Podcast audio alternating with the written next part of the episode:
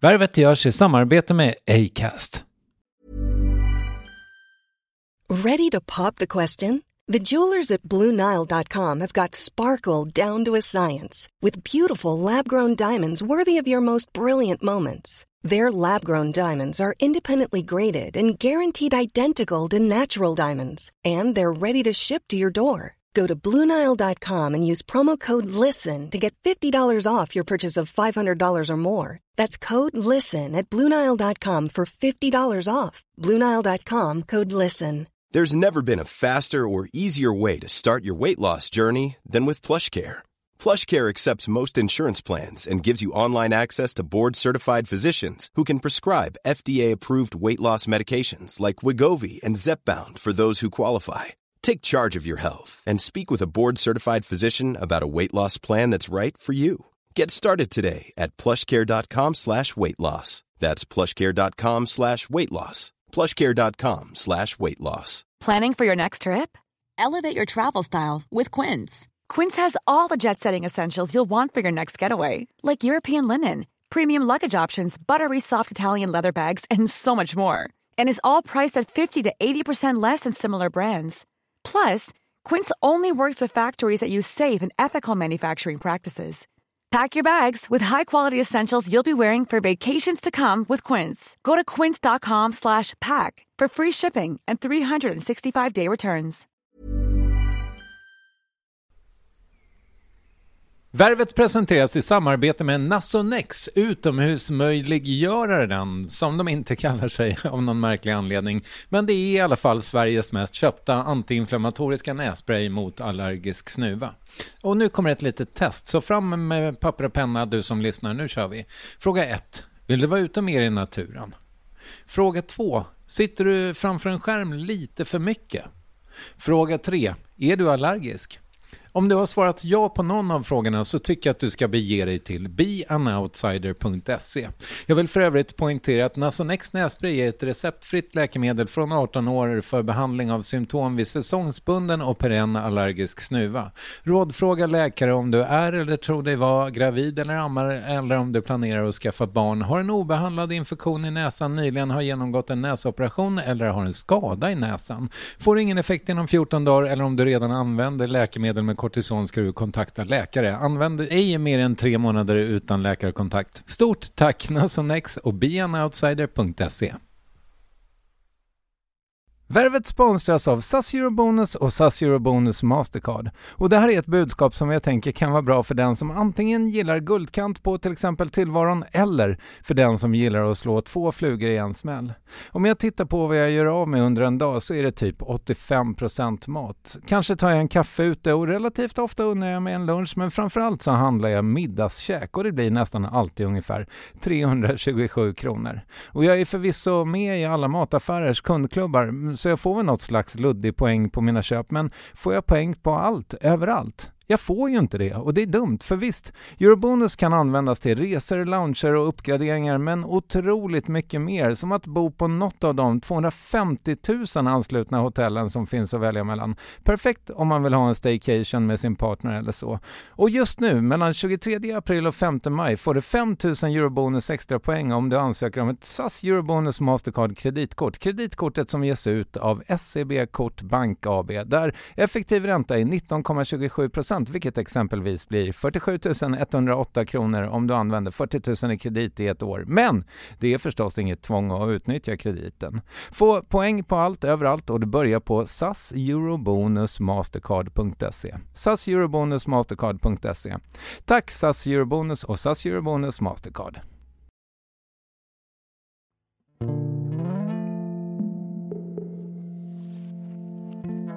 Livet går på något sätt ut på att man ska lära sig att hantera vissa situationer och inte för att använda ett Ja men liksom just när man får inte vara en snöflinga för att använda ett obehagligt begrepp.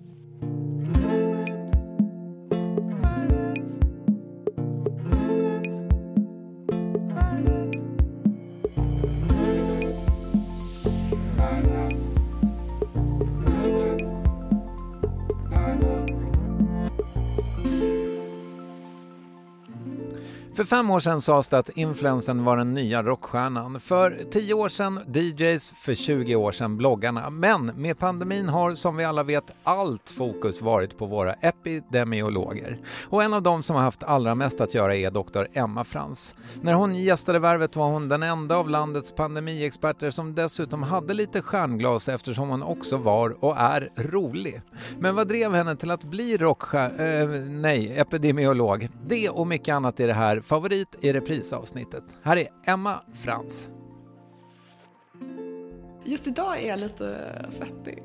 Men det är inte ditt fel. Nej. Utan det är för att eh, jag har gått ganska långt och det är väldigt varmt. Men eh, generellt så mår jag ganska bra. Härligt. Vad mm. gjorde du på TV-huset idag? Jag pratade om vaccinmotstånd faktiskt. Okay. Ja. Mm. Eh, det var en ny rapport som de hade gjort. De hade tittat på hur det ser ut i olika länder och hur, hur eh, folk i olika delar av världen motsätter sig till vaccin. Faktiskt framförallt i eh, Östeuropa och i eh, Västeuropa också faktiskt. Vi är lite bortskämda här i väst. Ja, men inte det där någonstans, va, va, liksom det här att antivaccinationslobbyn har fått ett uppsving, vad va kommer det sig av?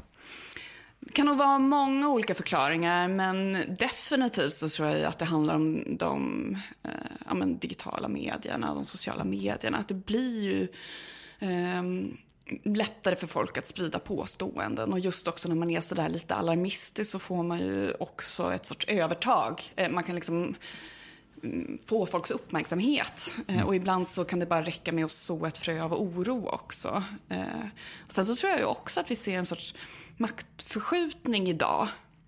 Eh, där till exempel nu ska jag inte skylla allt liksom, på influencers, men att det ändå finns liksom, så här, mäktiga personer som har stort inflytande och många följare. Och sen kanske de uttalar sig i frågor som de inte riktigt har koll på. Och så lyssnar man på dem då istället, för att det är liksom de på något sätt som har hög status i dagens samhälle istället för kanske myndighetschefer och och eh, forskare. Men är det, vadå, har typ Naomi Campbell sagt att det är dåligt med vaccin? Nej, jag vet inte exakt Naomi Campbell, men jag vet att Jim ett... Carrey, Jenny McCarthy och sådana där, liksom många Hollywood-kändisar.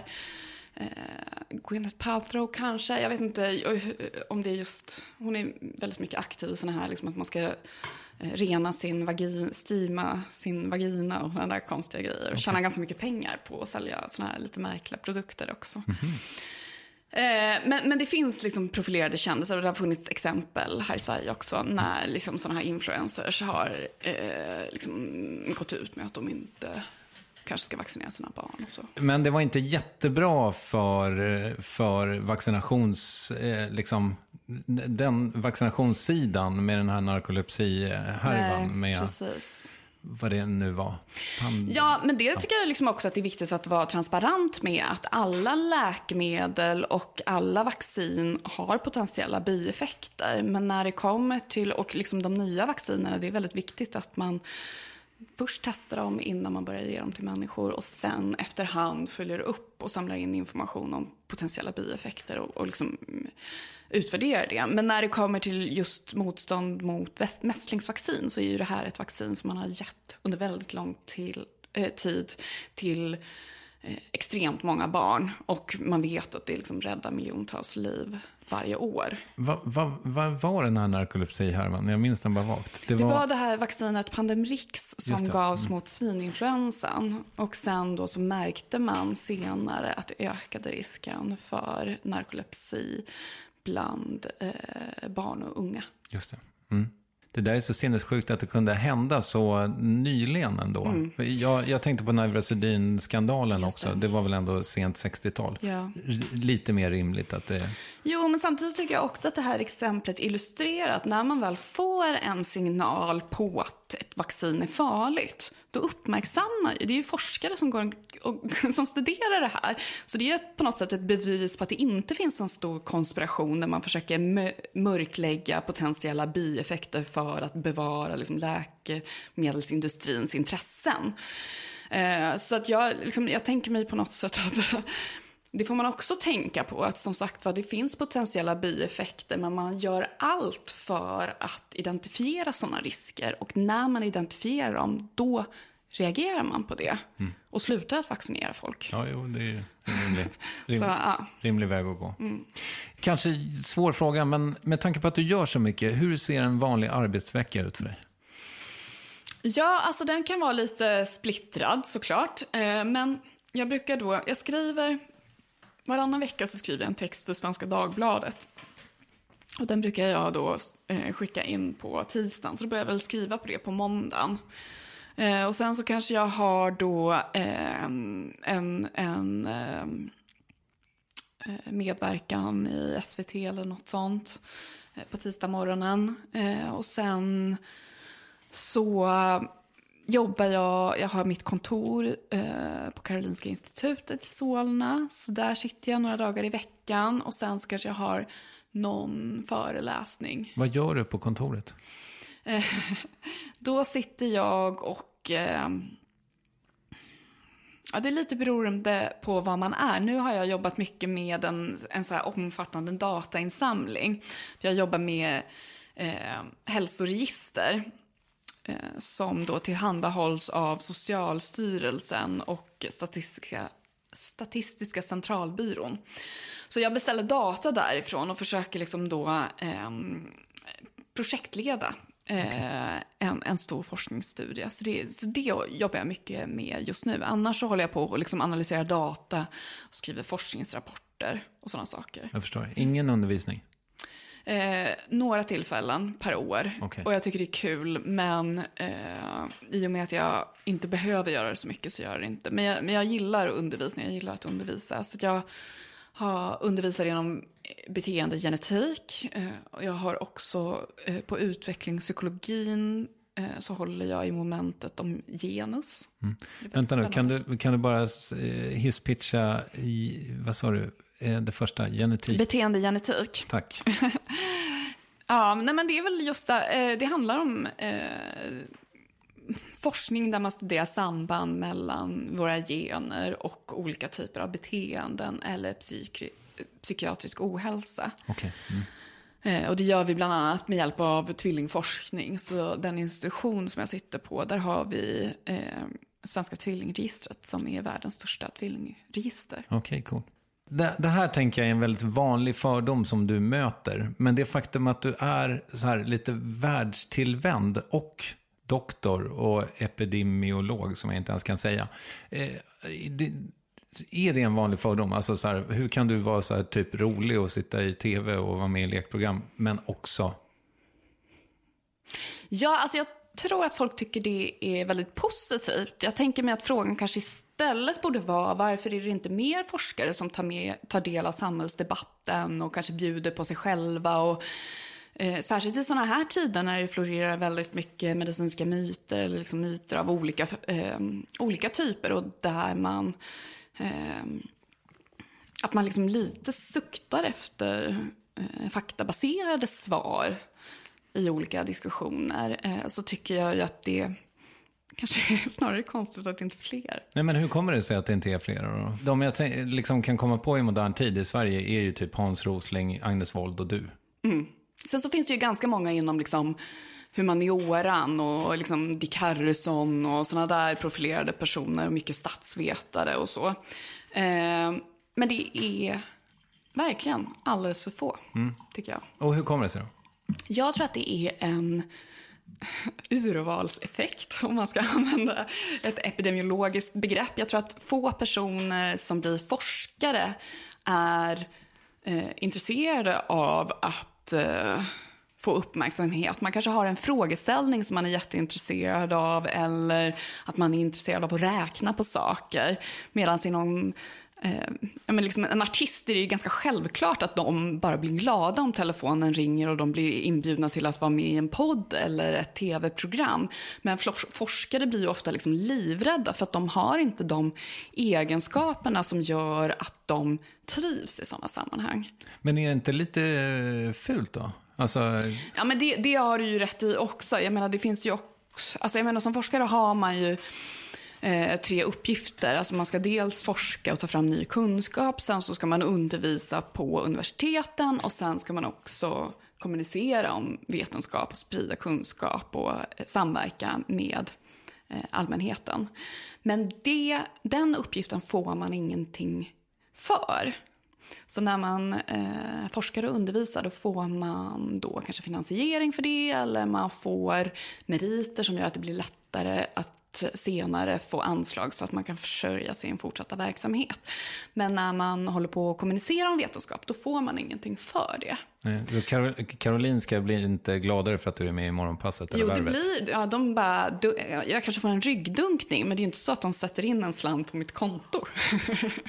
Nej, jag förstår. Nej. Det, det gör inte jag heller. Nej, i och för sig inte. Men jag menar, eh, jag har ju hittat alternativ att vägrat försörja. Nu för tiden så är jag bara halvt, eh, anställd på halvtid på Karolinska och sen så eh, jobbar jag med andra eh, saker på halvtid och skickar en faktura. Mm. In, ah. ja. Varför vill man bli epidemiolog?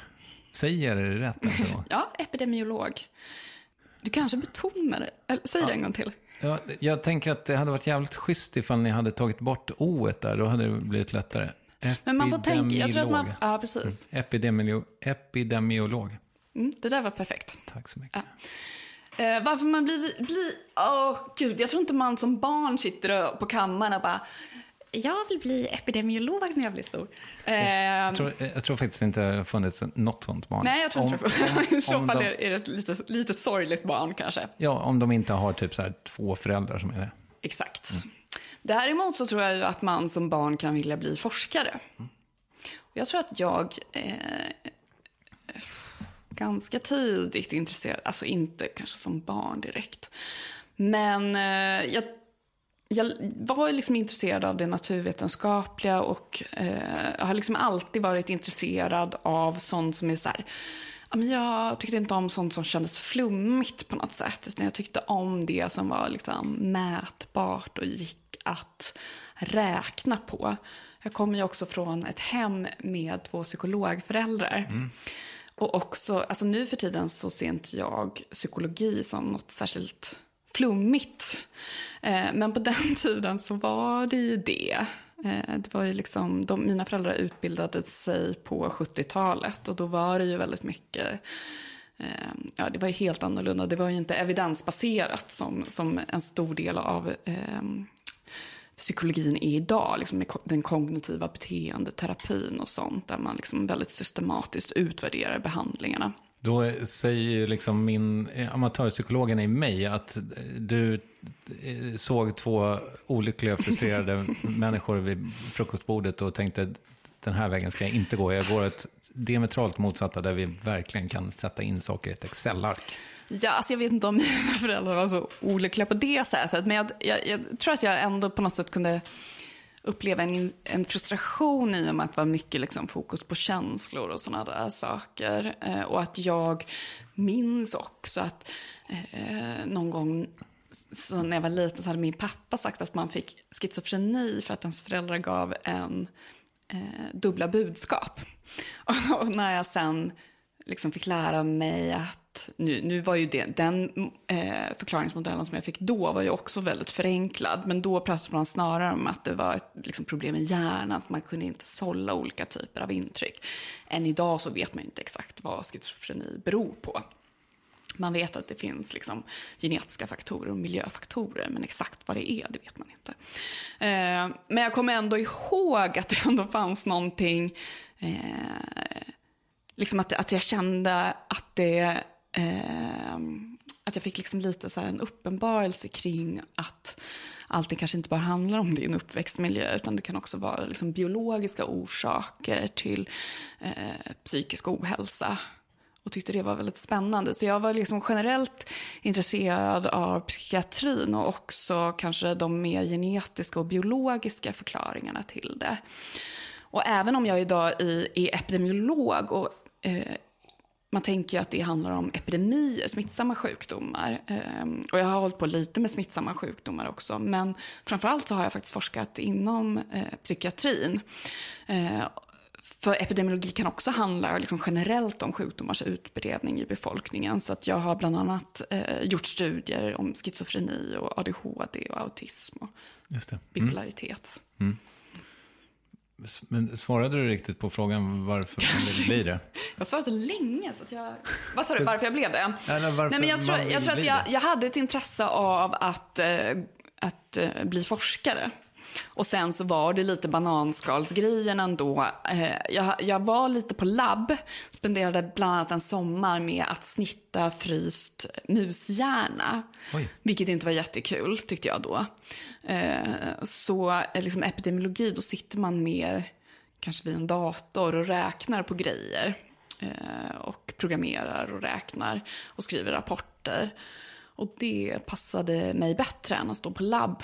Jag fattar. Mm. Men så det var det liksom, när du, efter det här sommarjobbet med mushjärnorna så är det så här, okej, men det är ändå ett, alltså det är hit jag ska, eller hur? hur? Ja, men jag, de, de, de efterfrågade personer där vid Karolinska institutet för folk som var intresserade av beteendegenetik och psykiatrisk forskning. Okej. Eh, så det var så jag hamnade där. Men har du, eh, för att jag tänker att du har pluggat enormt mycket. Ja, det har jag väl. Eh, Jag läste först en grundutbildning i biomedicin. Och sen så har jag också gjort lite påbyggnadskurser i liksom vetenskaplig eh, metodik. Och sen så gick jag då för forskarutbildningen i epidemiologi. Och eh, då läser man väldigt mycket vetenskaplig metod och eh, biostatistik och sånt. Okej. Mm. Så det har blivit lite. Är du ensam barn? Nej, jag har en brorsa. Ja. Jag misstänkte att du hade ett syskon. Mm, en storebror. Som vi, vi står varandra jättenära och eh, vi har eh, döttrar som går i samma klass till och med. Aha, wow. Mm, så de är bästisar har känt varandra hela livet. Så Vad det är fint. super. Ja, det är väldigt mysigt. Eh, är du en så kallad överliggare? jag vet inte, finns termen ens? Men jag, jag vet inte, jag associerar överliggare till sådana där eh, medelålders män som bor kvar i korridorer. Aha, okej, är det det det är? Jag ja, jag, jag vet inte, jag associerar, eller liksom sådana som bara liksom pluggar. Alltså, på något sätt så, för mig så skulle ändå drömmen på något sätt vara att tillbringa hela livet med att läsa eh, liksom A-kurser inom allt. Okej. att, att liksom vara någon sorts överliggare. Men det är ju liksom som sagt var, ja, skulle jag bli helt ekonomiskt oberoende någon gång, då kanske jag skulle hålla på på det sättet. Min, eh, liksom, om någon skulle säga, nämn en klassisk överliggare till mig. Vet du vad jag skulle svara då? nej, Nej. nej, du är kanske två då, men Okej. vem, vem skulle du säga? En medial svensk. Fredrik Lindström. Ah, jag tänkte Edvard Blom. Ah, okej. Mm. Jag tänker att en, en överliggare, Ja, det är sant. Då, är, då går det liksom, ingår det att man har verkligen hittat hem på universitetet. Va? Precis, för Fredrik Lindström har ju liksom lämnat det på något sätt. Jag vet inte varför jag sa Fredrik Lindström. Nej, men jag tyckte det var, bra. taskigt. Nej, det var, det var fantastiskt. Ja. Eh, Fantastiskt. ja, och sen så tänker jag också att man eh, i princip, jag vet inte ens om det är fysiskt möjligt, men att man går på gask nästan varje Ja, dag. men det skulle ju ändå Fredrik Lindström kunna göra någon gång ibland. Skulle han verkligen kunna. Han han kan många snapsvisor, känner man. Ja, Mm. verkligen. Men du, ehm, eh, alltså hur lång tid tar det att bli doktor? Du, du var- blev ju det vid 32 års ålder om jag har räknat rätt. Kanske var 31. Okej. Ja. ja, du kanske har rätt. Nej, men jag tror jag var 31. Ja. Skitsamma. Eh, jag tror att man kan göra det Det var ändå hashtag humblebrag. Ja. Okej då. Men det var, ja precis. Jag vet att de på Karolinska institutet hade liksom att man kunde få någon sorts pris om man doktorerade innan man var 30. Det missade jag i alla fall. Okej. Men det var för att jag skaffade barn under den tiden också. Så det var därför det också drog ut lite på tiden. Men det ska väl ta då fyra år om man inte undervisar under tiden. Och om man eh, undervisar så tror jag att det tar fem år. Men för vissa tar det säkert längre. Man kan göra det liksom lite olika takt. Jag förstår. Mm. Eh, alltså, och du, som jag har förstått det, doktorerade i eh, gubbar i min ålder eh, som blir pappor. Yes. Ja. Vad, vad kom du fram till? Vi har kunnat se då en koppling, och det är inte bara vi, utan det har man sett i andra studier också, att det finns kopplingar mellan eh, äldre pappor och eh, autism. Vi var de första som visade på bipolaritet också. Right. Mm. Eh, schizofreni har man också kopplat till det. Ska man sluta alstra barn när man är så här över 40? Nej, det tycker jag inte. Och på individnivå är risken fortfarande väldigt liten. Så även om risken kanske blir fördubblad så kanske man går från en risk på en på hundra till två på hundra. Okay. Mm. Eh, och sen så tycker jag ju också som sagt var att, att eh, ja men, det som, som sagt var, liksom, det finns, eh, ens barn kan drabbas av alla möjliga saker och att ett barn drabbas av autism behöver inte heller vara hela världen. Och sen så är det ju också viktigt, alltså, man vet inte riktigt vad det här beror på. Man vet inte helt säkert om det är ett orsakssamband.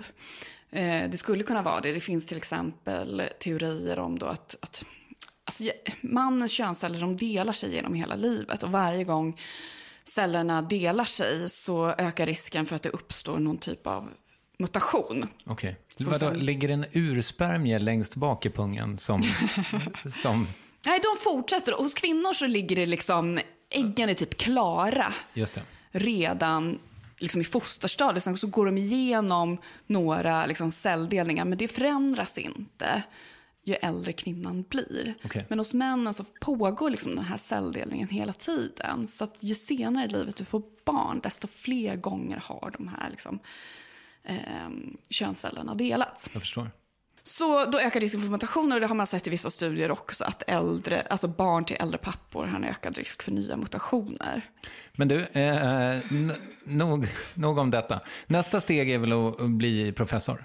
Eller? Ja, alltså grejen är att jag har tänkt mycket på det där och jag tror att jag lite har gett upp de ambitionerna. Sen så vet man ju inte. Har man tur så kanske någon kommer på att vi vill ha ett professur med, inom liksom vetenskapskommunikation. Vi vill ha en jätteprofilerad forskare som... Men, men rent så forskningsmässigt så får ju inte jag alls i nuläget Eh, samma meriter som någon som håller på och forskar på heltid och satsar helt på den grejen. Ah, okay. Eh, så det är ju lite så att jag, jag har ju på något sätt, jag gör ju mycket annat och jag trivs väldigt mycket med det och skulle aldrig vilja gå tillbaka till att bara hålla på med forskning. Du pissar bort ditt liv med Filip och Fredrik istället så att säga. Inte bara Filip och Fredrik, faktiskt. Nej, men jag menar, jag tycker som sagt att sådana saker gör jag, liksom att göra grejer med dem gör jag bara för att jag tycker att det är kul. Att jag tycker det är kul att testa nya grejer. Mm. Men samtidigt så tycker jag också att det här arbetet som jag gör med att popularisera vetenskap och kommunicera kring medicinska myter och olika frågeställningar, det tycker jag, liksom, det tycker jag faktiskt eh, är viktigare än det andra arbetet. I alla fall för mig personligen. För jag tror att det är där i min styrka ligger också. Eh, jag brukar säga att jag är liksom en medioker forskare men en duktig vetenskapskommunikatör. Mm. Och Eller ja, jag, jag vill inte hålla med om det mediokra, men du är ju väldigt duktig på att göra det liksom begripligt. Ja, nej men jag försöker liksom inte vara liksom falsk. Jag kanske till och med är sämre än medioker, jag vet inte. Men jag bara menar att liksom forska, det finns det folk som är eh, perfekta för att göra. Jag är kanske lite väl... Eh, jag har ganska svårt för att sitta hela dagarna superfokuserat och hålla på med en och samma grej. Jag tappar intresset ganska snabbt. Du är för rastlös? Det beror på vad man jämför med, tror jag. Eh, viss alltså liksom, i, i ett visst typ av sammanhang så kan man nog tycka att jag är superfokuserad. Liksom, men jämförelsevis i den akademiska världen så finns det folk som är så himla mycket bättre på att liksom, jobba under långa perioder med eh, med liksom ett och samma projekt och liksom aldrig släppa fokus. Eh, men för mig funkar faktiskt inte det. Nej. Är du på spektrat? Nej, men jag tror att jag är ganska liksom högfunktionell. Jag ska absolut inte sitta här och säga att jag har någon liksom ADHD-superkraft. eh, men däremot så är det, liksom allting, allting är liksom relativt och i den miljö jag befinner mig i så jag, hör jag säkert till dem med liksom sämst koncentrationsförmåga. Medan i ett liksom, inte vet jag, i Breaking News-redaktionen så, nej, de är ju jättesmarta. Men jag vet inte, säg ja, något sammanhang när folk är disträ. Nej, men jag tyckte det var bra. Vi, vi kan köra på Breaking News-redaktionen. Jag har ju du har också jobbat där. Ja, ja, precis. Mm. Men, men om du skulle vilja liksom gå, ett, alltså säga att eh, liksom det mediala eh, intresset för dig svalnar av någon anledning. Alltså om du skulle vilja gå tillbaka till en renodlad forskning, liksom, så då... Alltså för professor, det är inte, det är inte så här att man bara sätter sig i skolbänken och eh, pluggar i fem år och sen kommer ut på andra sidan och är, är det. Utan det, måste, det är en anställning typ. Precis, det måste ju finnas sådana tjänster som utlyses. Eller att man tillsätter en tjänst då inom ett visst område där man behöver en viss typ av kompetens. Så det är också som sagt var, och nu för tiden så finns det väldigt få professurer och det är väldigt många som disputerar nu för tiden. Så att, eh, ja, alla kan inte hamna där tyvärr. Varför har inte du någon dialekt? Eller har du det? eh, det, det är ju för att jag är från Uppsala, helt enkelt. Det är väl där man, det är väl lite det, alltså det är väl en dialekt. Bara att man intalar sig att det är någon sorts rik, rikssvenska. Ja, det kanske är det. Ja. Men jag trodde ändå att det kanske... Du är stockholmare? Nej, från Strängnäs. Ah, okay. Men eh, jag trodde att det var... Alltså att det kanske drog lite åt uppländskan i alla fall. Som väl är, och jag kan inte sätta fingret på hur uppländska låter. Nej, alltså det enda som jag eh, du vet ordet, eh, du vet så när man tar snö och gnuggar in det i ansiktet det. hos folk. Mm, det, det, vet jag vad det heter. Vad heter det? Mula. Mulla i Uppsala. Ah, okay. Mm. Det... Och pula vet jag att min pappa säger som kommer från Sundsvall. Mm. Tryna har jag hört. Aha. Men det tycker jag liksom, det är ett sånt där ord som verkligen, man kan alltid veta om någon är från Uppsala om de säger mulla. Ah, okay. Mm. Men det, ja, det är väl det enda jag kan komma på. Vilken otroligt härlig eh, segway in i att prata om din, eh, ditt ursprung. Eh, jag märker ju att du liksom är väldigt passionerad kring att prata kring dina frågor. Men vem, vem fan är, vem är du? Men det kanske är för att, eh, alltså jag tänker ju att man är ganska ointressant. Eh, ja. Jag vet inte, jag tycker att det är liksom också svårt det där med, med liksom, eh, att prata om sig själv och liksom, nu när jag har skrivit på ett sommarprat också, eh, som liksom går ut på att man ska berätta en personlig berättelse om varför man blev som man blev. Och jag är ju lite liksom en person som tror att ja, men det är gener och tur som avgör allt.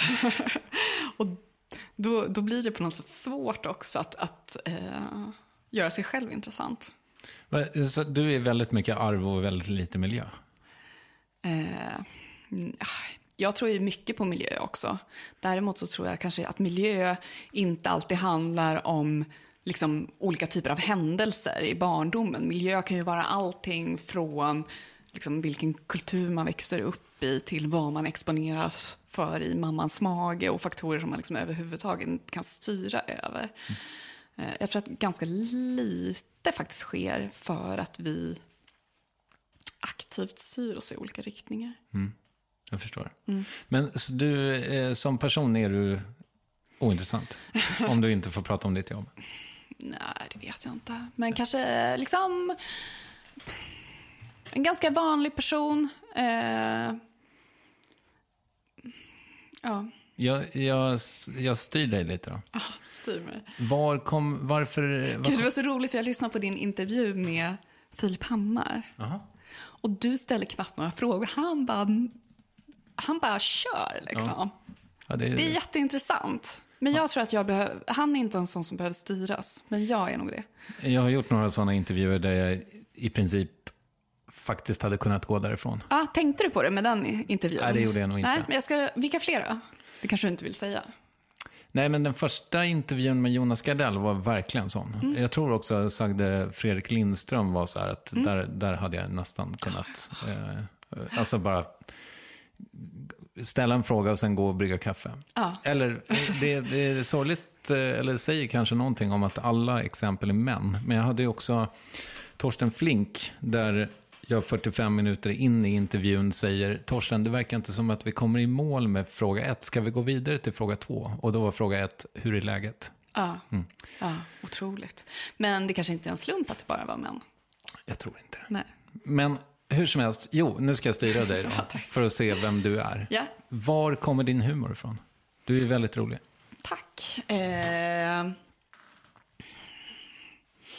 Jag har gener och tur. Nej, men eh, jag tror att eh, jag jag har alltid liksom gillat humor, alltid tilltalats av det. Eh, gillat eh, stand-up, tittat på sånt. Eh, Eddie Murphy var jag jätteförtjust i. Dave Chappelle har också varit en sån här person som jag tycker jättemycket om. Eh, men dina föräldrar, är de roliga? Ja, jag vet att jag tyckte att min pappa var väldigt rolig när jag var barn. Eh, Jag vet inte om jag tycker att han... inte om jag idealiserar han- honom på samma sätt nu för tiden. Men jag tror liksom att man ändå har lite att man kommer från ett hem där man sitter och skämtar. Jag märker det nu med mina barn. De drar ju skämt hela tiden och vi sitter och liksom eh, håller på på det sättet. Så jag tror ju att, att eh, vissa familjer bara är så. Att man sitter och skojar vid matbordet. Och som var er också? Ja, men jag tr- tror det. Nu liksom kommer jag inte på det riktigt. Eh, men också att man eh, gillade sånt som barn. Du vet, man gillade Hasse och Tage och sådana grejer. Och Beppe Wolgers och sådana där. Där fanns det ju ändå någonting väldigt kul. Eh, som, som liksom underton i även liksom det som de gjorde riktat mot barn.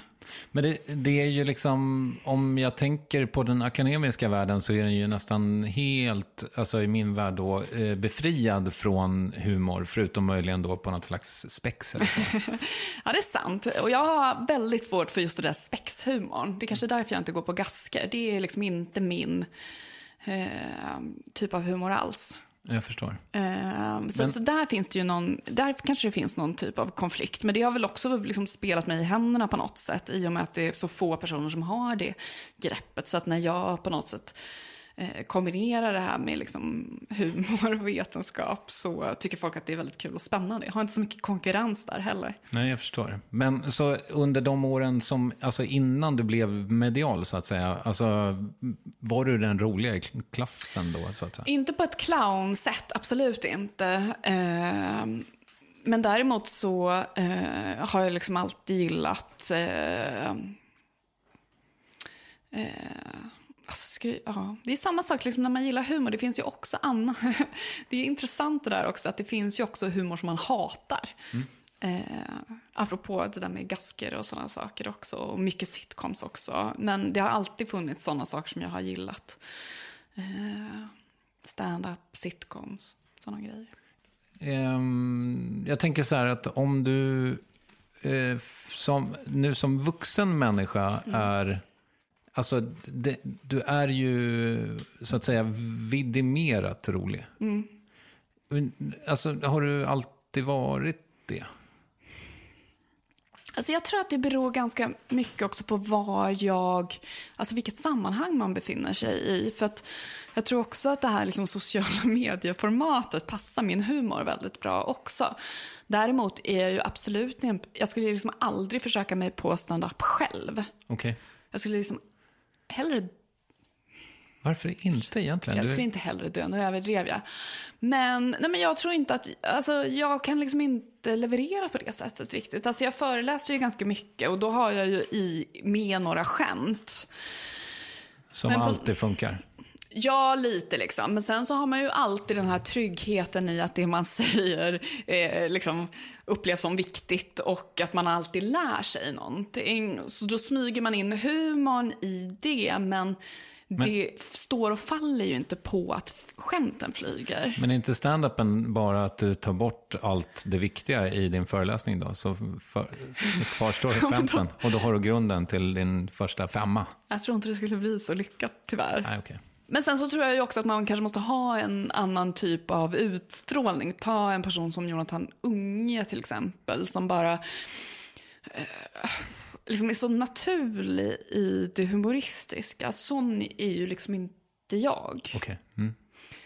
Men det är ju många komiker som kanske inte naturligt är karismatiska eller har funny bones eller så. Du tror att det är en färdighet som man kan träna upp som det mesta? Ja, det hoppas jag innerligt. Kolla Ska, på... ska du göra det, eller vadå? jag har redan gjort det. Ja, du har gjort det. Ja, jag, har, Ja. jag har liksom börjat och slutat. Typ. Jag kan känna, jag liksom, på något sätt så känns det som att man måste vara så fruktansvärt utsatt i ett sånt läge när man bara på... Det kommer jag faktiskt ihåg att min pappa sa. Ja, det här är faktiskt ett minne som jag har från, ja, men, kanske inte dagis riktigt, men från fri, fritids i alla fall. Och då tyckte jag att min pappa var rolig då. Och så sa jag till mina kompisar, eller så sa jag till honom, säg något roligt. Liksom inför mina kompisar. Och då sa han till mig att man aldrig kan vara rolig på beställning. Mm. Det ligger ändå någonting i det. Mm. Humor måste komma lite spontant. Mm. Man måste i alla fall få det att kännas som det är spontant, antar jag. Jag tänker på, eh, när vi pratar om det där, huruvida man har det naturligt eller inte, så tänker jag på Todd Barry. Vet du om det Nej. Nej men han är så här New York stand-up-komiker och har, eh, var med mycket i Louis-serien. Todd Barry är liksom, eh, han är alltså, din eh, Loka-flaska som står här på bordet är mer karismatisk än han mm -hmm. i sig själv. Okay. Eh, men han är väldigt, väldigt rolig komiker. Mm. Som på något sätt liksom lyckas med det där ändå. Just det. Ja. Så det finns sådana exempel också, arbetssegerkomiker. Så att säga. Men då måste man ju verkligen vilja och det verkar inte som att du kanske har den driften. Jag, jag ser inte det som mitt slutgiltiga mål. Då måste man ju rimligen fråga sig, vad är ditt slutgiltiga mål? Ja, det... Är det Hans Rosling-tillvaron? alltså jag är faktiskt jag är faktiskt jättenöjd med hur det är just nu. Eh, jag kan i och för sig ibland känna att jag blir lite splittrad i och med att jag har många bollar i luften. Men jag vill nog fortsätta på den banan som, eh, som jag är på just nu faktiskt. Sen så eh, vill jag eh, bli bättre på berättandet. Okay.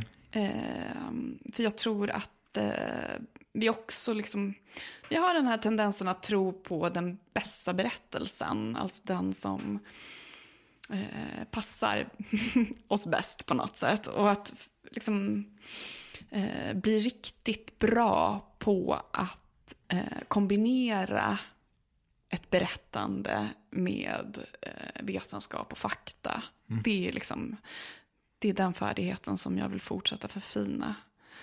Och inte då kanske stand-up. Nej, jag förstår. Jag förstår. Grejen. Mm. Eh, mm. Hur var det att göra TED-talk förresten, apropå det? Alltså det gjorde jag ju nu, det var ju liksom eh, lite innan jag breakade. Eh, och eh, ja, men det var en intressant upplevelse.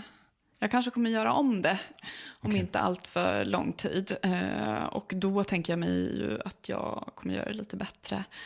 Men eh, det är ju, alltså jag gillar konceptet TED-talk. Det får ju mycket skit också i och med att man kanske förenklar, att man drar över till inspirationsföreläsningshållet och att det inte alltid är helt vetenskapligt. Men jag gillar, jag tycker också på något sätt att popularisering är ett självändamål. Eh, och då behöver man ibland paketera det på ett sätt så att det inte är precis som att läsa en forskningsrapport, även om forskningsrapporten är mer korrekt och mer nyanserad.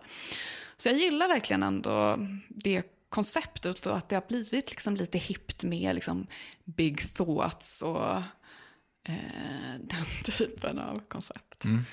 Men apropå förenklade världsbilder, så här, alltså, är Rosling, var han lite trailblazer för dig på ett sätt? Vad menar du med trailblazer? Alltså att han banade väg och att han kanske mm. ökade intresset för ungefär det du gör. Alltså grejen är att jag tror att Rosling var liksom...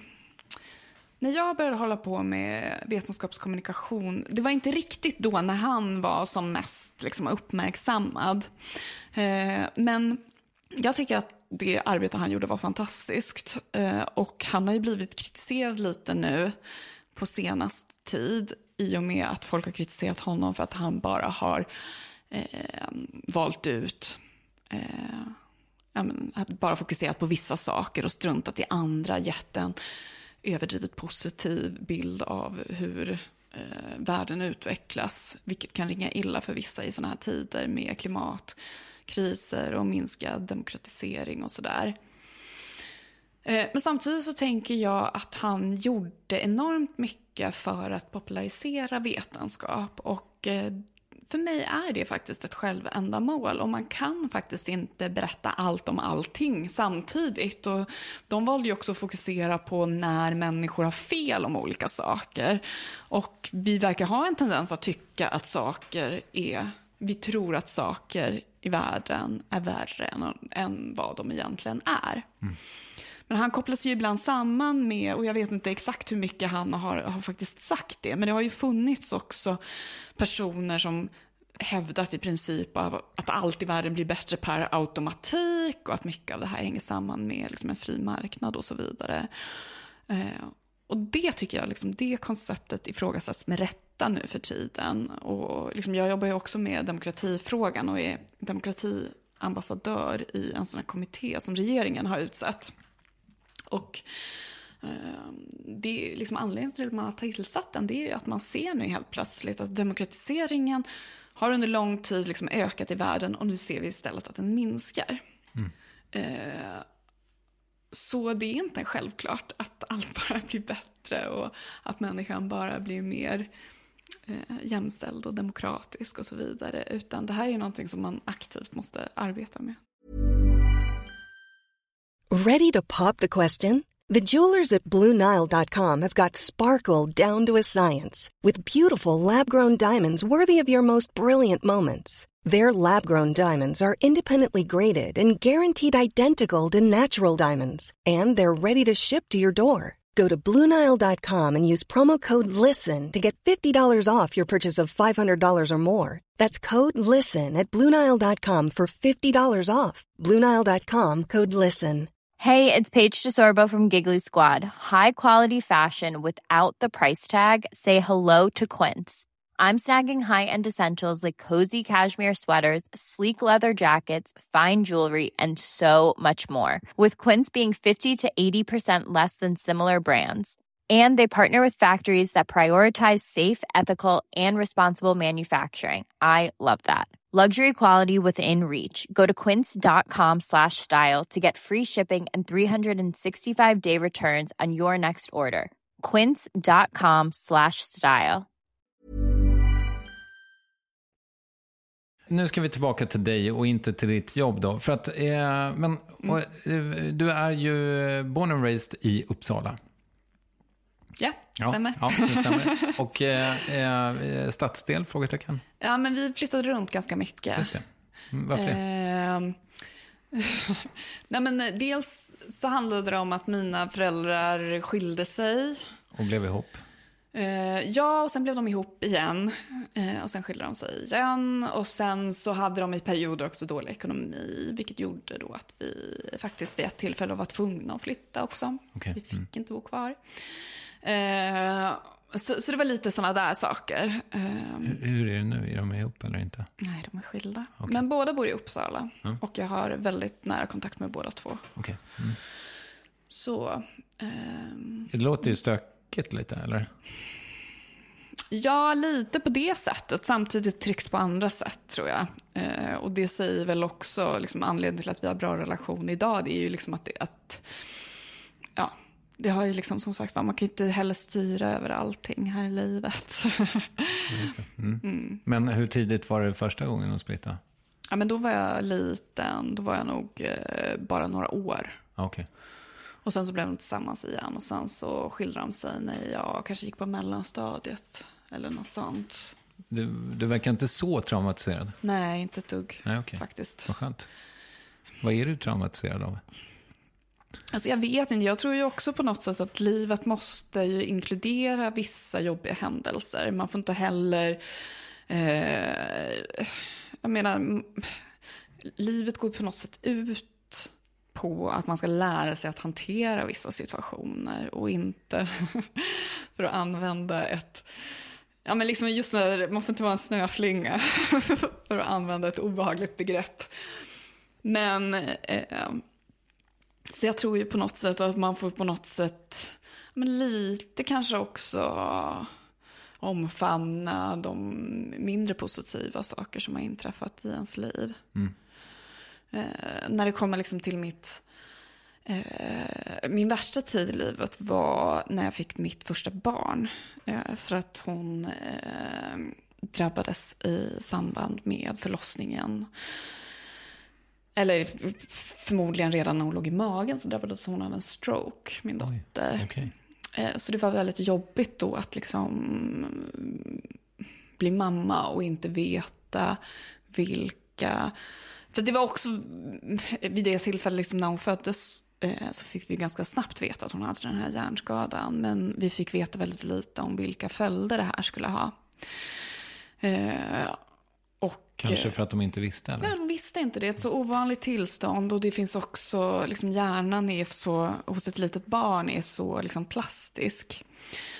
Eh, så att eh, vissa det barn kan klara formbar, sig... Va? Vad sa du? Det betyder formbar när du säger Ja, plastisk. exakt. Mm. exakt.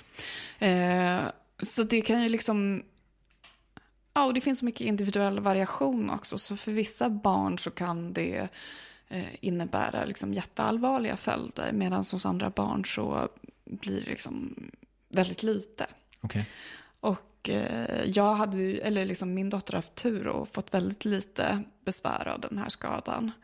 Och liksom har ett vanligt liv. Hon är tio år nu. Okej. Eh, men det, det var liksom, det tror jag var den jobbigaste perioden i mitt liv. Men det förstår jag. Mm.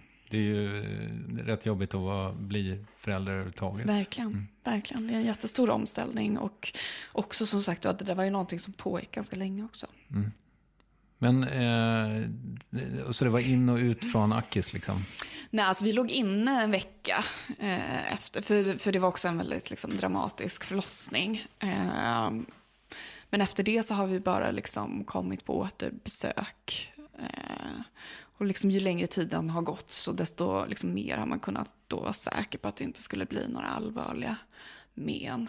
Skönt, Så skönt. Ja, jag förstår. Mm. Och eh, sonen mår bra? han mår Det var, det var lite smuttare. Ja, Nej, han mår alldeles utmärkt. Eh, Och det var liksom också på något sätt, eh, vad ska man säga, liksom det var också på något sätt skönt. Jag tror att, att liksom, det var väl när han kom också som jag kände på något sätt att jag mentalt också kunde läka helt. Det var två och ett halvt år senare, men eh, då fick jag ju på något sätt också den härliga upplevelsen med att få ett barn där det faktiskt går som det ska gå. Och just också att det blir lite av ett trauma, en sån förlossning. Och jag tror ju att det bästa sättet att hantera obehagliga situationer, det är ju faktiskt att exponera sig för dem. Precis som när man exponerar sig själv för spindlar för att bota sin, sin spindelfobi. Så eh, var väl det liksom att, att få min son, det var min, eller det var där, det var liksom där det ärret fick bearbetas. Ja, vad fint. Ja, nej men så att jag har två stycken underbara barn som jag eh, tycker jättemycket om att hänga med. Och, och nu är de tio och sju och eh, det är bara liksom underbara åldrar. Mm. Vad fint att du tycker om dina barn.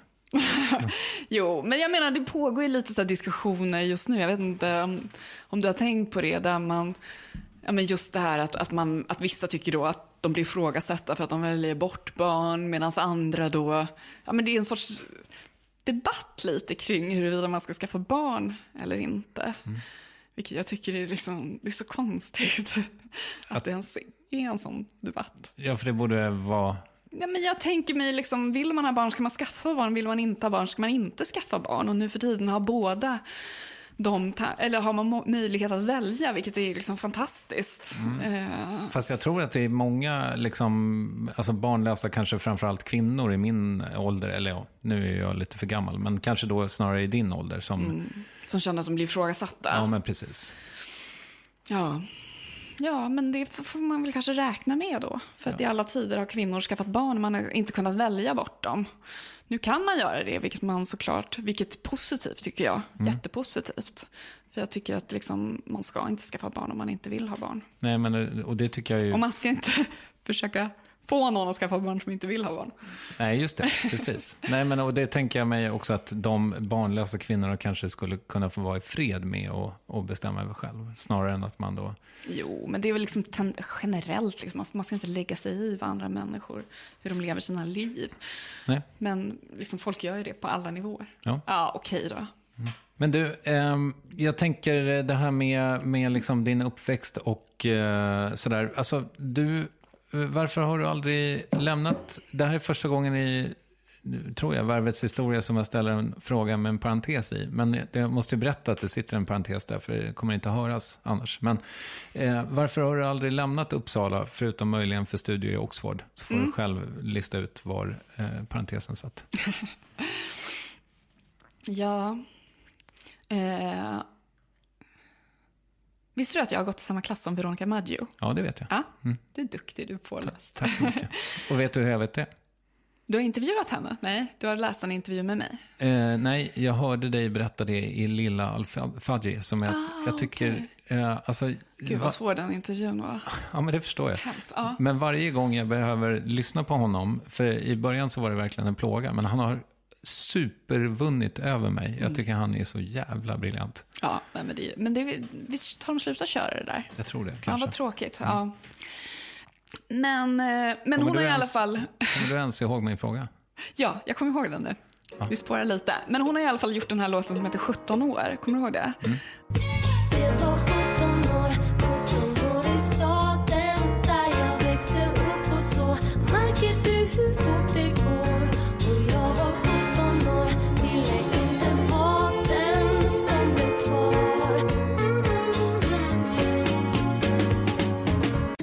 Som handlar om att hon absolut inte ville bli kvar i staden där hon växte upp. Vilket jag då blev. Eh, Mm. Och när du var 17 år, då ville du Nej, men jag har absolut liksom inte aldrig, lämna. nej, alltså jag har inte riktigt känt den typen av längtan bort. Jag tror att det bara är så att vissa längtar bort och andra gör inte det. Sen så tycker ju inte jag att Uppsala är fucking Åmål. Utan det är ju ändå en helt okej stad som ligger nära både Stockholm och Arlanda. Men du tycker inte heller att det är fucking New York? Att säga. Nej, men jag känner inte att jag behöver bo i fucking New York. Nej, okej. Eh, jag tycker det är kul att åka till New York. Sluta, sluta säga New York. Det blir jättekonstigt. Eh, nej men jag tycker om att resa och uppleva saker, men eh, jag kan lika gärna bo i Uppsala. Och nu för tiden har jag ju också... Eh, eller, nu för tiden. Nej, men jag har ju barn också. Jag har mina föräldrar i Uppsala, jag har min brorsa i Uppsala, jag har min mans föräldrar i Uppsala. Och eh, de hjälper till väldigt mycket. Eh, när man ska till exempel vara med i tv tidigt på morgonen så kommer min svärfar, och, som är pensionerad också, så, och hjälper till med att lämna barnen i skolan och så. Så att, eh, det funkar toppen. Och sen så hoppar jag på tåget så är det en halvtimme till Stockholm.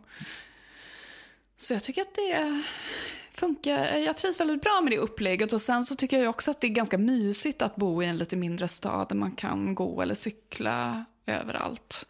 Det är liksom nära till allting. Eh, Men är den inte lite charmlös, eh, Uppsala? jo, det är absolut inte världens charmigaste stad. Men jag menar, det är min hemstad liksom. Så att, eh, att jämfört med att skicka, ja, men jag vet inte, Norrköping kanske är trevligare. Det vet jag inte. Jag vet Nej. inte, men eh, där har jag ju inte min familj och där har jag inte, men sen så tycker jag att det är jättekul att jobba i Stockholm också. Jag tycker om tempot här och har jobbat i Stockholm sen, ja, om det är 2008 eller något sånt. Okej. Mm.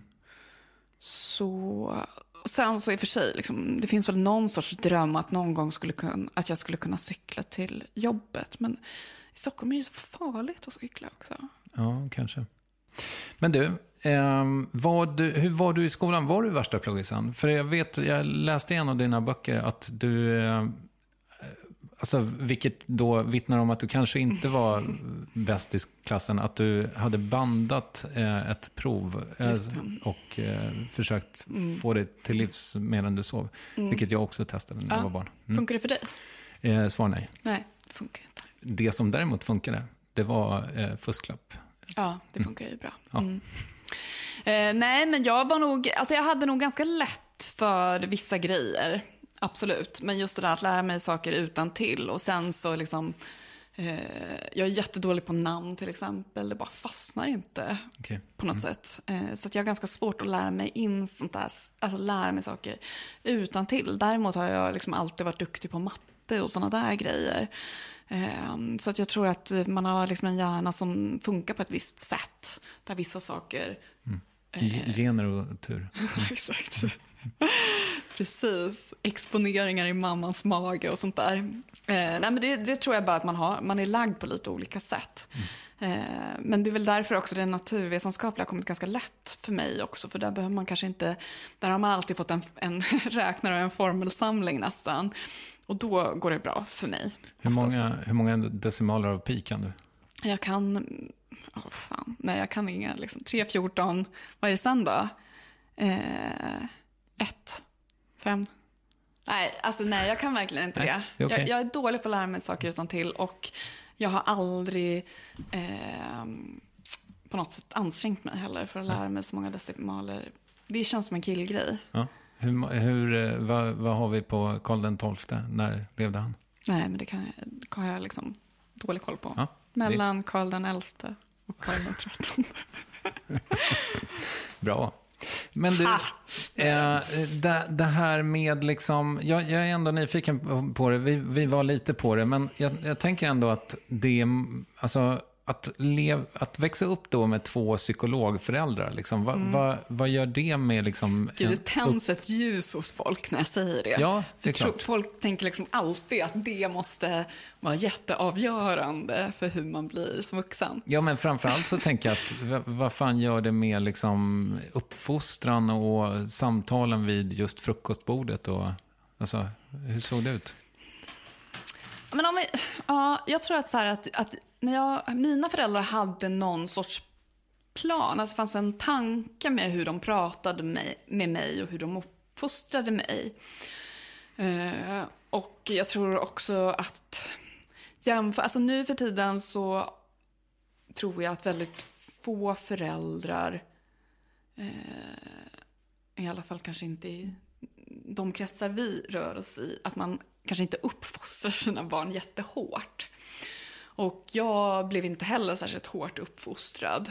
Eh, vissa barn fick ju liksom lära sig eh, att sitta rak i ryggen och eh, liksom att man inte skulle ta så mycket plats och sådana där saker. Att man skulle ha gaffeln i vänster hand till exempel. Ja, men sådana där grejer. Det lärde jag mig aldrig. Nej, okej. Ja, men du kanske hade liknande. Eh, men det fanns ändå liksom en sån tendens att förr så var det vissa barn som blev väldigt liksom hårt hållna, hårt uppfostrade. Och jag har väl fått ha det ganska fritt tror jag.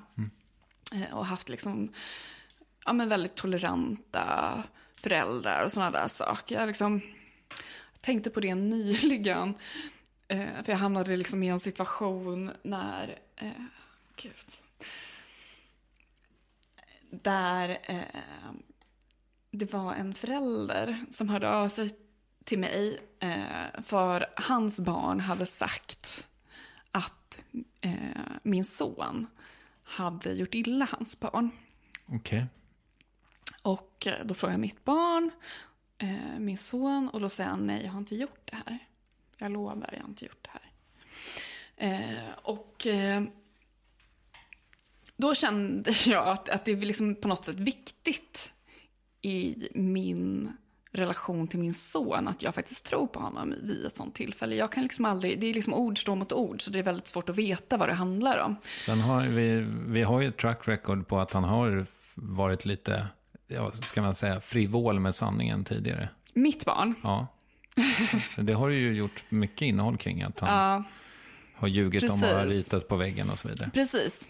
Eh, Men ändå. Men det här barnet är faktiskt inte Guds bästa barn heller. Den som anklagade eh, min son för det här. Men då kände jag i alla fall lite så här att det kan...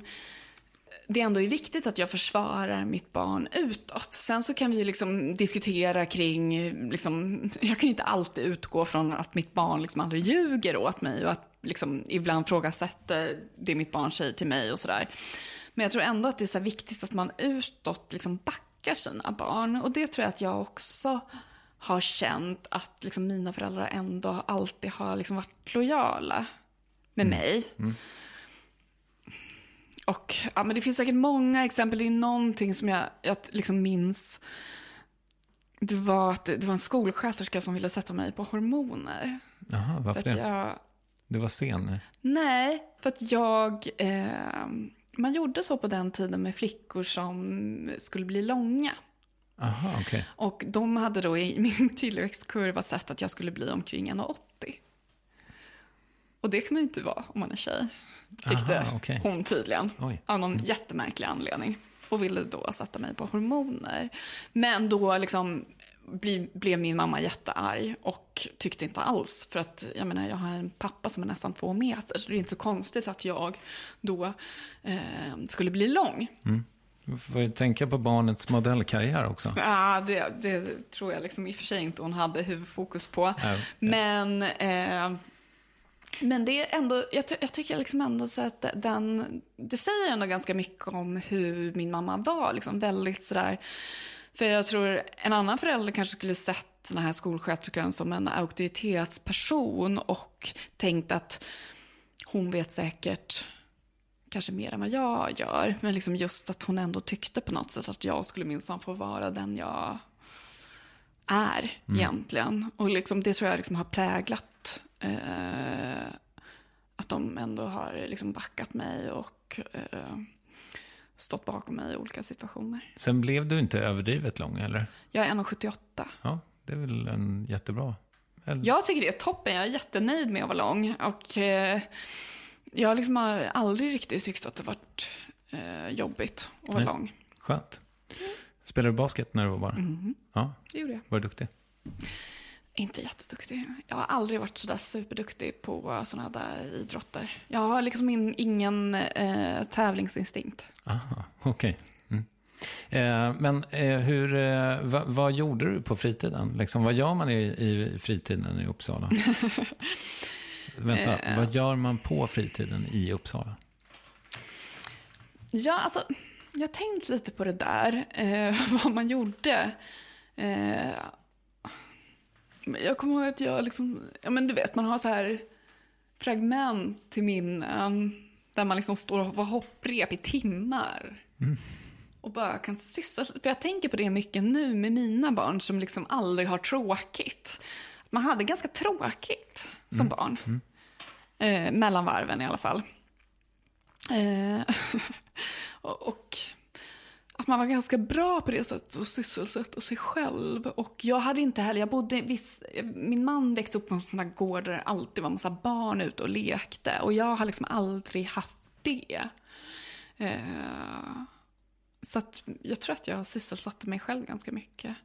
Det är intressant det där. Jag tror inte att jag har pratat om det i värvet. Men eh, min, min son som också är tio eh, pratade om eh, alltså, någon tidsperiod eh, som var ganska lång. Alltså säg att, ja, att vi hade bott i den här lägenheten i tre år eller någonting sånt där. Och att han tyckte liksom att det har gått så snabbt. Och det tänker jag att han tillhör den första generationen eh, tioåringar som tycker att tre år kan gå snabbt. Ja, för det tyckte jag, det, det kan jag verkligen känna. Att när man var, alltså nu som vuxen så tycker jag att tiden går extremt snabbt. Ja. Men när man var barn, alltså det släpade, alltså verkligen inte. Det var så långt till julafton, Ja. alltid. Ja, det bara liksom, ja, nej det var segt.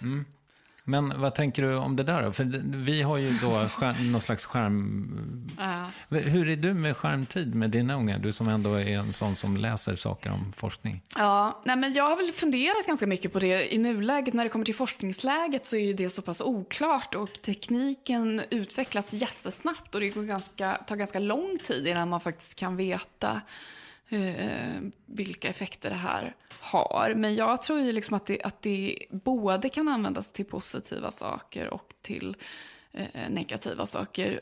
Och det är kanske liksom begreppet skärmtid är ju lite problematiskt för det kan innefatta allt från jättepedagogiska spel till saker som liksom är väldigt passiva. Och jag tror att det, det är väl liksom passiviteten som kanske är det problematiska och just också om skärmarna kanske ersätter en massa andra saker som barn behöver lära sig som sociala färdigheter men också liksom motoriska färdigheter och sånt.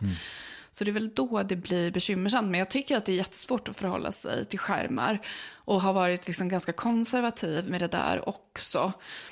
Eh, jag har, kommer ihåg någon gång när jag eh, hade lämnat min dotter vid skolan så kommer ett barn så här cyklande en pojke som cyklar på fel sida gatan och har liksom ingen koll och har liksom mobilen framför sig. Och då kände jag så här, mitt barn ska aldrig få en smartphone. Eh, men sen så nu när hon fyllde tio så fick hon det ändå. Och då hade alla en, hennes kompisar redan fått det. Så det handlar ju också om att man vill ju inte på något sätt heller att de ska bli uteslutna från Eh, det sociala för att de inte har möjlighet att skicka sms till sina kompisar eller, eh, eller så. Och eh, nu liksom textar hon mig dagligen. Jag älskar dig och så hjärtan. Och det, det är liksom eh, Jag börjar typ gråta varje gång, eller nästan, när jag får de här messen. Så att det här att hon har fått en smartphone är typ det bästa som har hänt mig nästan. För att jag tycker det är så himla mysigt att vi kan liksom ha kontakt när vi är ifrån varandra. Eh, Det är otroligt. Och, alltså det är verkligen det. Och apropå det här barnet som cyklade med smartphonen. Jag eh, minns att när jag var i bokslukaråldern mellan typ 12, ja, 11, 12, 13 någonting. Så då, då cyklade jag ofta, men med, med bok. ja. Ja. Ja, för att jag var så inne i mina böcker. Och kommer också ihåg att jag vid ett tillfälle kör rakt in i en, en parkerad bil. Jag, kör, jag cyklade förmodligen inte så snabbt liksom. Nej. Så att jag, jag, jag tror jag så föll av och fick, alltså slog i pungen typ. Men that's it. Lärde du dig en läxa eller fortsatte du göra det? Jag tror att jag lärde mig en läxa. Jag gick istället och läste. Men det är väl det som lite är grejen också, att man får försöka förhålla sig till det med sina barn också. Man vill ju så himla gärna på något sätt låsa in dem, eller i alla fall skydda dem mot allt ont. Men det är ju liksom, ens maningar eh, räcker ju bara, nej men de räcker kanske inte särskilt långt alls, utan mm, som barn, det, man måste ju göra sina egna misstag på något sätt. Ja, visst. Det har jag ju liksom, det har jag ju själv insett. Liksom att mina föräldrar kunde säga liksom massa grejer om manen. Till, nu, som sagt var, jag fick ganska fri uppfostran. Men ibland kunde liksom min pappa vara orolig och sådär när man var ute på stan och sådana där grejer. När man började träffa killar och sådana där saker. Eh, men man måste ju lära sig av sina egna misstag. Men, eh, och det var inte så här att du kände att, men, att du skulle vara tvungen att bli någonting inom citationstecken? Inför mina föräldrar? Ja, just det. Mm. Nej, inte alls. Eh, däremot så märker jag ju, liksom, särskilt min pappa är ju väldigt stolt över mig. Och det är ju, han var ju väldigt stolt när jag disputerade och sådär. För för honom är liksom det akademiska väldigt fint. Eh, Klassresenär gissar jag. Precis. Eller, alltså hans... Inte kanske ekonomiskt, men definitivt när det kommer till liksom, kanske kultur, kulturellt kapital och så. Min farfar var ICA-handlare. Ah, okej. Så det finns pengar? det. Ja, men det fanns pengar, men de tyckte ju inte alls att det var någon grej att min pappa utbildade sig och sådär. Eh, Så, vilket jag tror har liksom varit eh, en, en stor sorg för honom. Jag förstår. Men eh, den ICA-butiken har inte gått i arv i familjen? Nej. Synd på sätt och vis. Då hade du kommit hit i Porsche. Eller? Ja, jag tror att det är i så fall kanske min brorsa hade tagit över den. Ja, jag förstår. Ja. Men du, en, en grej som vi inte riktigt har belyst i den här intervjun är ju, du, du, du sa att din liksom, humor passar väldigt bra på sociala medier, men du är ju väldigt bra på liksom, Twitter och Instagram. Eh, så, hur, hur gör du? Ah, gud, vad svår fråga. Eh, Ofta så, allting du skriver retweetas ju och liksom fa- favoritas i in absurdum. Du, du har ju många virala succéer bakom dig. Nej, men jag tror att en styrka med, alltså både en styrka och en svaghet med de sociala medierna, det är att man får omedelbar feedback på saker. Eh, Så att man märker ganska lätt vad som funkar och vad som inte funkar. Och då styrs man i den riktningen som har funkat. Eh, Och det tror jag verkligen som sagt var kan vara jätteproblematiskt också. Jag tycker att man har kunnat se det också på vissa personer som liksom nästan radikaliserats framför ögonen på en för att de har fått väldigt mycket positiv feedback från, liksom, eller Twitter-troll eller sådana här liksom, eh, Sverigevänner som eh, liksom anser sig vara sanningssägare. Och då går de från att vara liksom så här rätt rimliga personer till att vara liksom, ja men, eh, liksom representera saker som de kanske från början inte alls stod för. Tänker du på en, eh, en sexolog och barnboksförfattare till exempel? Bland annat. Eh, Jag tyckte det var väldigt intressant också någon gång när jag hörde en intervju med Marcus Birro, där han liksom eh, berättade i princip att det hade varit så för honom, att han hade börjat skriva texter som liksom gjorde att han blev utesluten från den så kallade liksom, åsikts korridor. Ja. Eh, Men att han då utanför etablissemanget kunde hitta en jättestor målgrupp som uppmuntrade honom till att fortsätta skriva sådana texter. Och då blev han ju liksom slutändan också ekonomiskt beroende av att leverera eh, det den gruppen ville ha. Och det fanns en stor efterfrågan på just den typen av journalistik, eller vad man ska kalla det. Eh, eh, så att jag tror liksom det är också någonting man får passa sig för. Jag menar, skämt är tämligen oskyldiga, men ibland så märker man ju att man skriver någonting, liksom när man skämtar om vissa politiker, så ser man att vissa personer som man kanske inte är jättenöjd med, att de håller med en, retweetar och favvar. och sådär. Då kan man nästan liksom bli lite äcklad av sig själv, för att man ger dem vad de vill ha. Jag förstår. Men, men annars tror jag att det, liksom, det blir en väldigt snabb inlärningseffekt när man får snabb positiv eller negativ feedback. Men är det inte så också, känner du att det är oftast det, den lägst hängande frukten som funkar bäst? Alltså att du...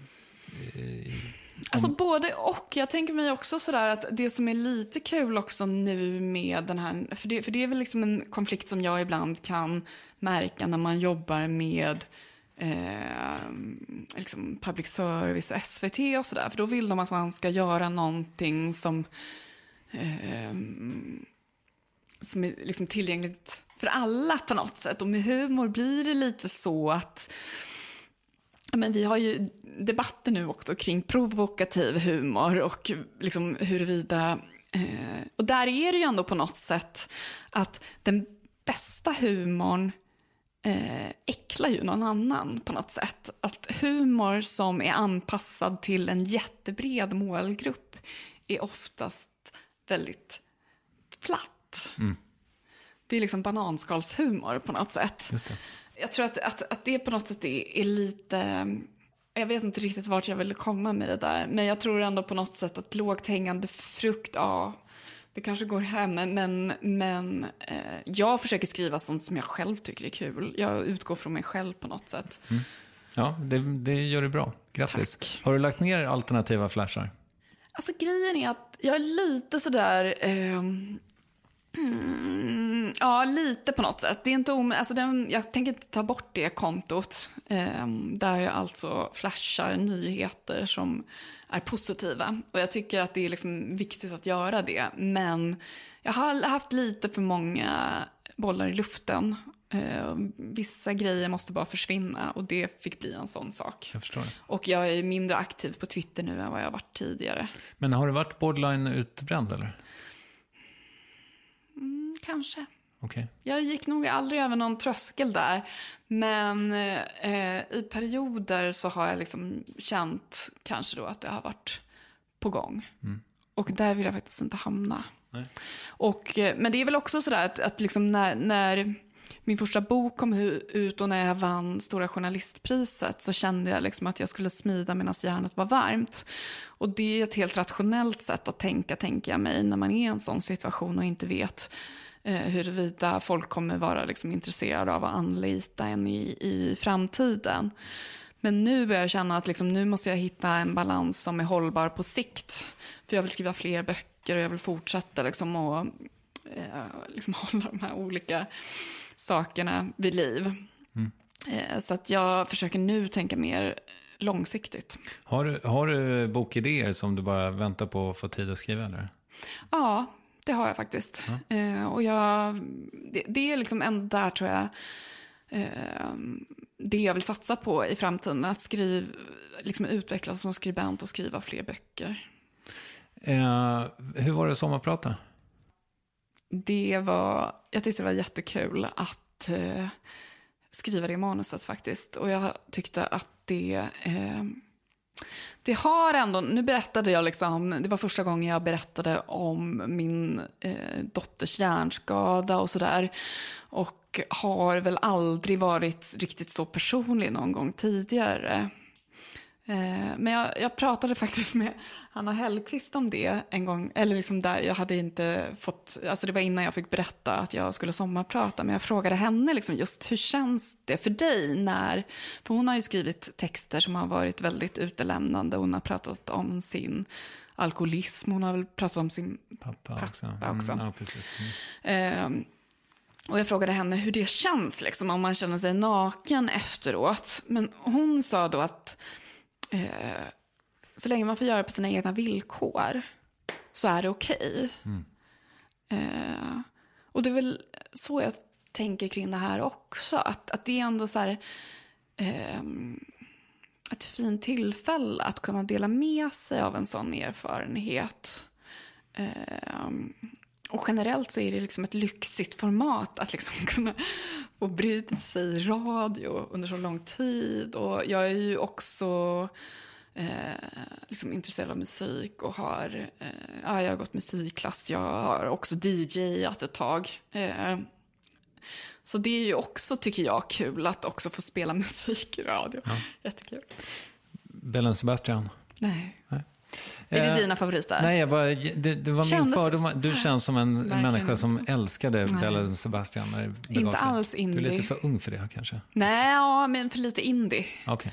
Jag lyssnade väldigt mycket på hiphop och dancehall och sånt där som går bra. Jag, sånt som liksom lirar på dansgolvet gillar jag Okej. väldigt mycket. Mm. Se- Sexistisk musik gillar du? Alltså grejen är att jag tänkte verkligen på det nu när jag skulle sätta ihop min låtlista, att jag fick kolla texterna och det var flera som rök på grund av att texterna var för homofoba och för sexistiska. Eller att eh, de som gjort låtarna har typ våldtagit barn och sånt där. Ja, jag förstår. Mm. Eh, du, vill du rekommendera något? Ja, just det. Jag skulle vilja rekommendera en bok som heter Allt jag fått lära mig av Tara Winover. Eh, fantastisk bok eh, som handlar om en kvinna som eh, liksom framgångsrik akademiker som vuxit upp i en mormonfamilj och liksom hardcore mormoner, också såna här, vad ska man säga, preppers av en, den dåliga sorten. Såna, liksom, hennes pappa, eh, jag tror han var bipolär också och byggde, eh, vad heter det? Bunker? Skyddsrum? Ja, byggde liksom skyddsrum på deras gård och satt och väntade på undergången. Och eh, hon eh, blev, ja, hon, hon, hon eh, började inte skolan förrän hon var 17 år och Eh, var liksom, eh, vaccinerade sig som vuxen och så vidare. Eh, men det är en jätteintressant bok och också väldigt intressant för att faktiskt förstå eh, de här personerna också. För jag tror också man har en tendens att tycka liksom att eh, de här som inte vaccinerar sig, att de bara är liksom eh, korkade personer. Men det ligger så mycket liksom bakom det här i hur man liksom inte litar kanske på samhället och hur man växer upp i olika typer av miljöer och traditioner och så. Spännande. Mm. Vem tycker du att jag ska intervjua i Värvet? Greta Thunberg vore väl kul. Det skulle vara jättekul. Lycka till med. Det- kan bli svårbokat kan jag tänka mig nu. Den, eh, den eh, förfrågan har skickats Ja, ett jag antal misstänkte gånger. nästan det. Mm. Men eh, vet? skam den som ger sig. Stort tack för att du kom hit. Tack. Ja, tack Emma och tack för att du har lyssnat. Hör av dig och önska fler favoriter i repris eller andra gäster nu när hösten står för dörren. Det gör du på varvet triumf.se eller med ett DM på Instagram. Värvet ges ut av Acast. Tack för idag, hej!